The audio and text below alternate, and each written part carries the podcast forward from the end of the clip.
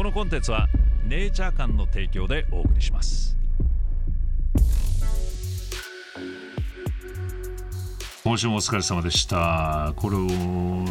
動画が YouTube にアップした頃にはもう日曜日の夕方だと思うんですがこの後配信ライブでヨグマータ相川さんと2回目のコラボレーション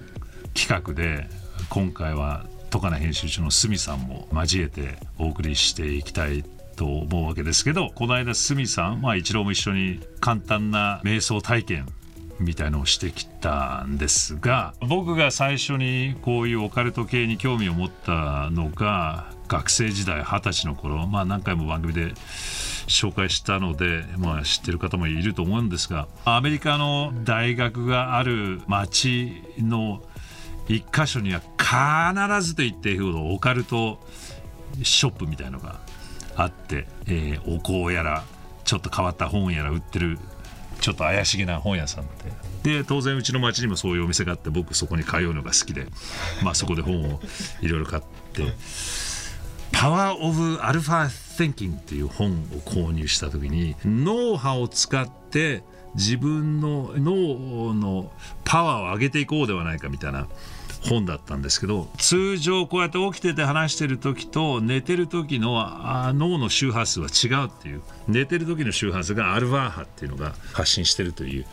まあその本の始まりでそのあのアルファ波を発信してる時に意識があるといろいろなことが体験できたりとか記憶力が良くなるみたいなことが書いてあってまあその本を読んでる時に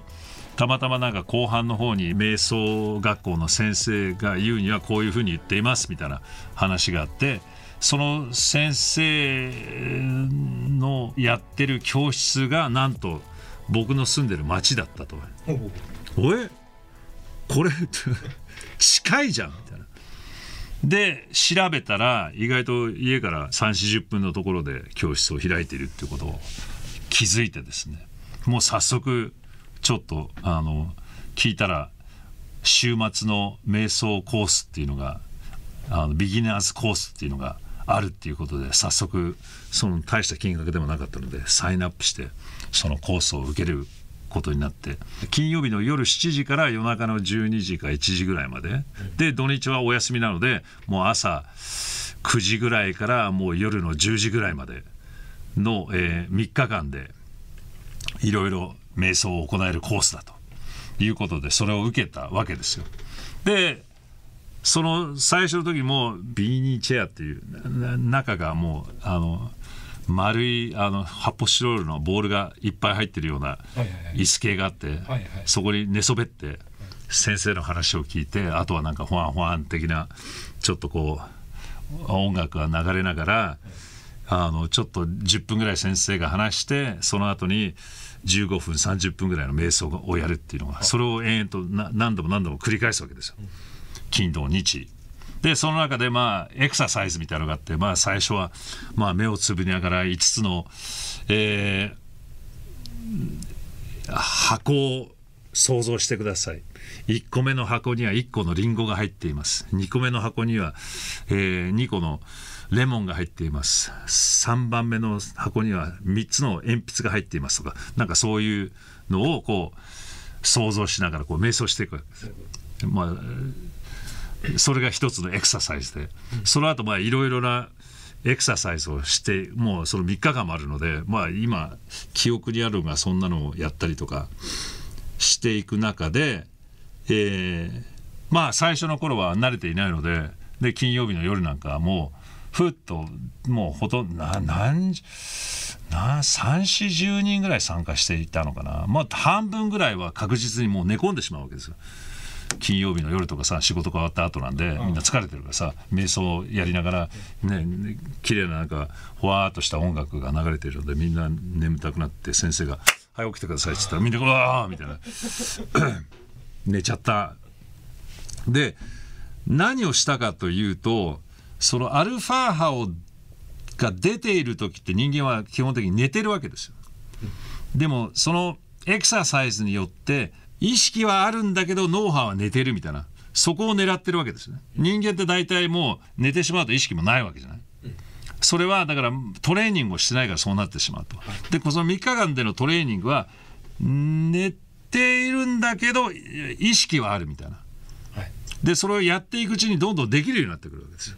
はあって眠たいんだけどああでも俺眠たいな俺意識あるさみたいな。意識があるとこうどんどんどんどん想像力目をつぶったこう想像したものがどんどんどんどんクリアになってくるわけですよ。だから気分はもう完全に体は寝てる感じなんですよ。寝てる感じなんだけど先生の声は聞こえて最初はもう途中で眠たくなって慣れてないから寝てしまうんだけど寝落ちてだ半分以上の人はもう寝寝ちゃうんだけどだんだんその土曜日の後半になってくるとあの先生の言う言うことも聞こえてくるようになってくるわけです。そういう眠たい気分なんだけど聞こえてくる。あ聞こえてるみたいな。言ってる指示もこ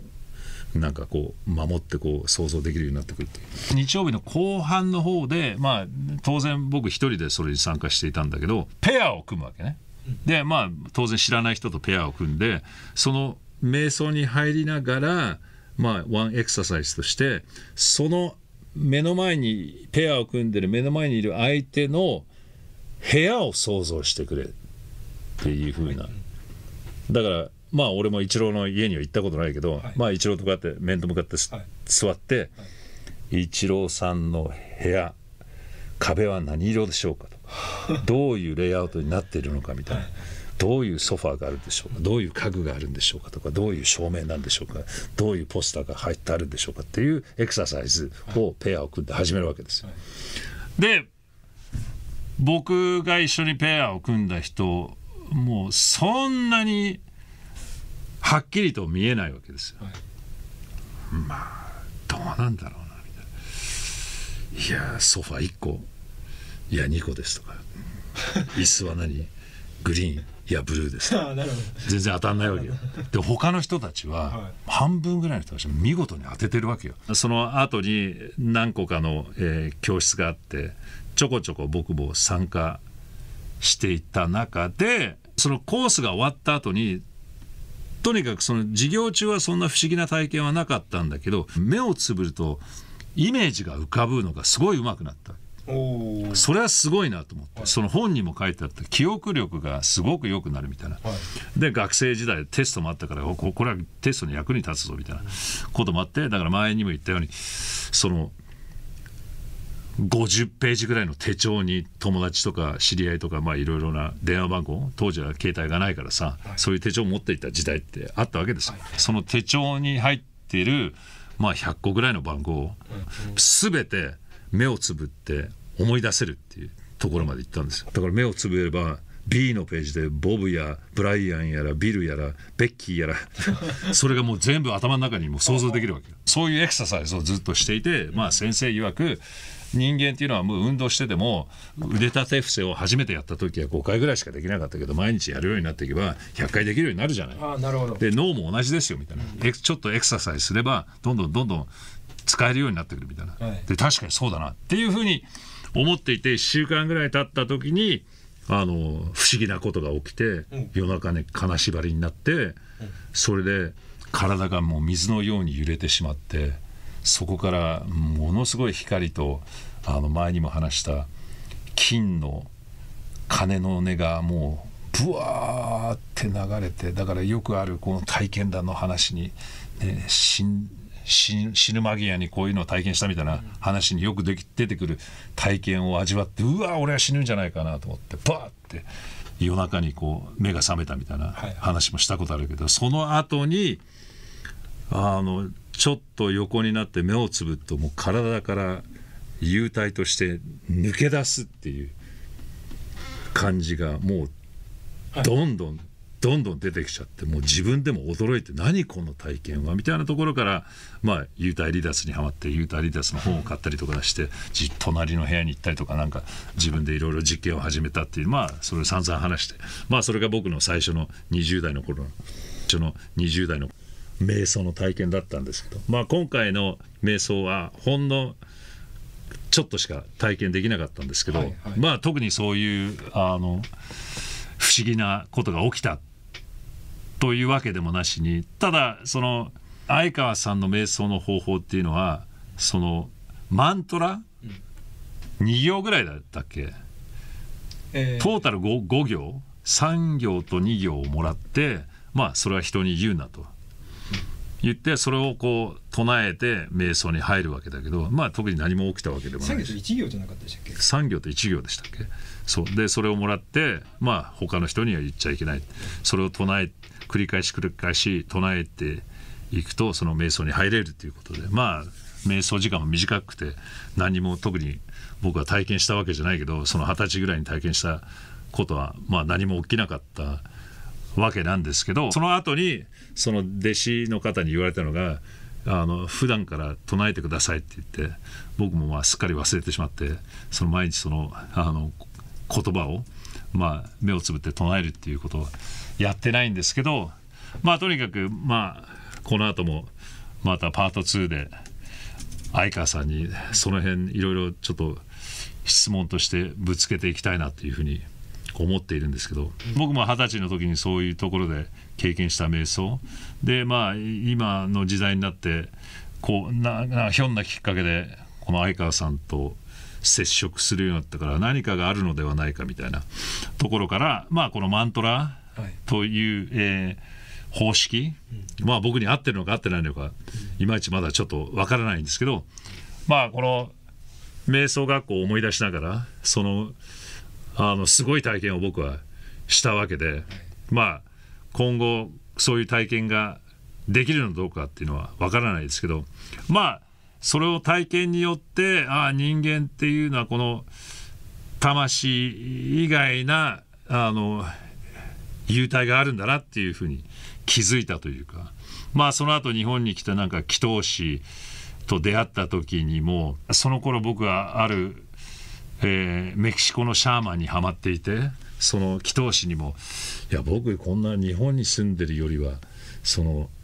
ちょっと考えたことがあってメキシコに行ってそのシャーマンの弟子にでもなろうかなみたいなことも考えたことあるんですよみたいな話をした時に。まあその祈祷師はまあある程度なんかパワーがあったらしくなんか僕の前世も見えたらしく、い、やデイブはねあなたね前世で散々修行してるから、今回はちゃんとあの普通の人間として3次元の生活をしなきゃダメなのよみたいな、もう山にこもってあなたはこう瞑想ばっかりしてた前世があるからそれ見えるから一人でこもってたから、今回は人前に出て、あの3次元を体験するために来てんだからそんなまたこもっちゃダメっていうのを言われてなんとなく そこそこで僕は納得いったっていうところもあるんですよね。なんか半分自分はそういうことをやりたいっていう自分もいながらあ半分はそういうとこに行っちゃいけないんだなみたいなところもあって結局まあね長年人前でこうやってラジオでこう喋る仕事をするようになってしまったので、ああもうその祈祷師が言ったように俺はこうやって人前に出てこう喋るっていうか3次元のこの生活を味わうために今回まああのあ生まれ変わってきたのかなみたいなことをふと思いながら、まあでもいまだにそうやって瞑想に興味があってこういうヨグマータの、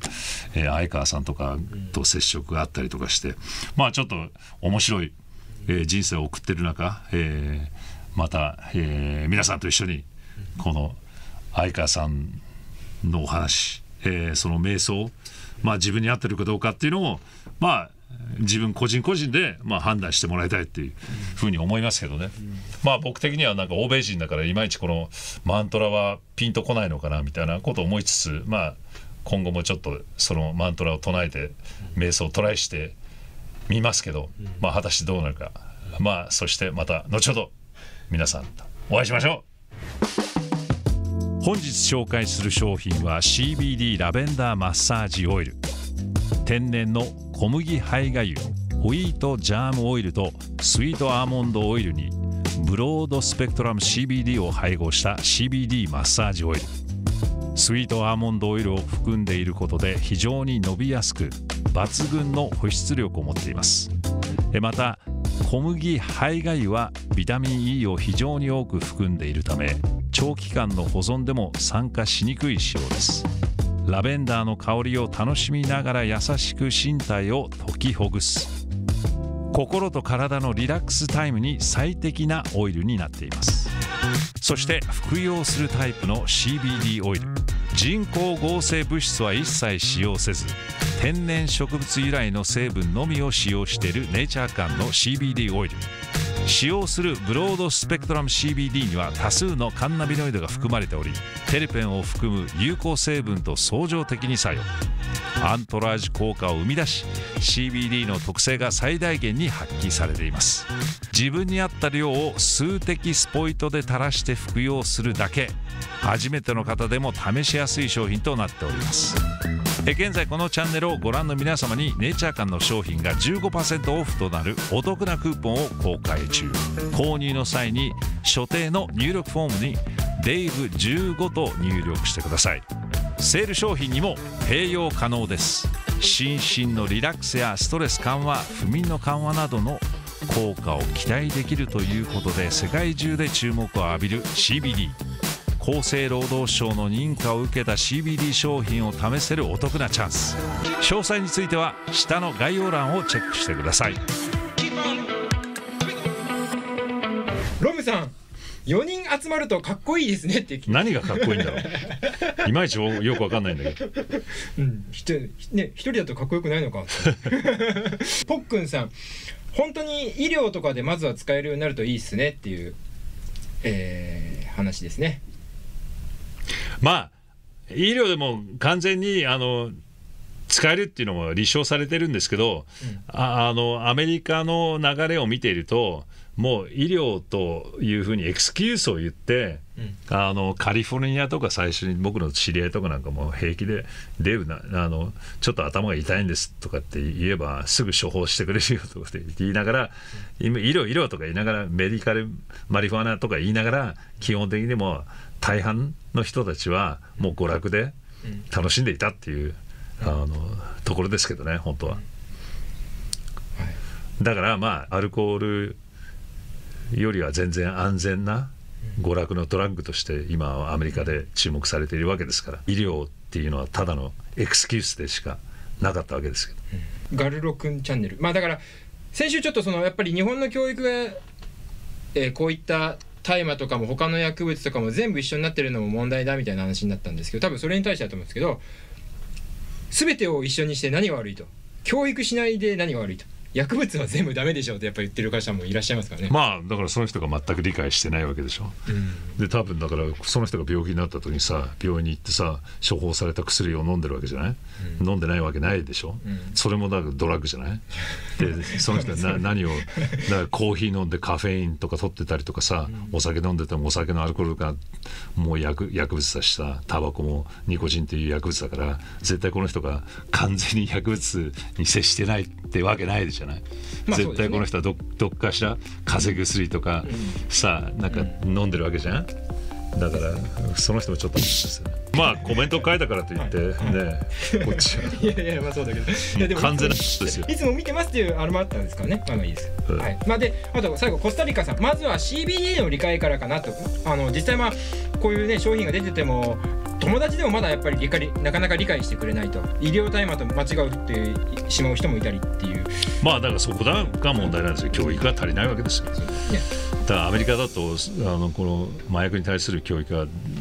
どんどん進歩していってるっていうかさ、うん、まあもともといくらでも手に入りますからねアメリカの場合は、うん、まあ違法であっても手に入った時代もあったので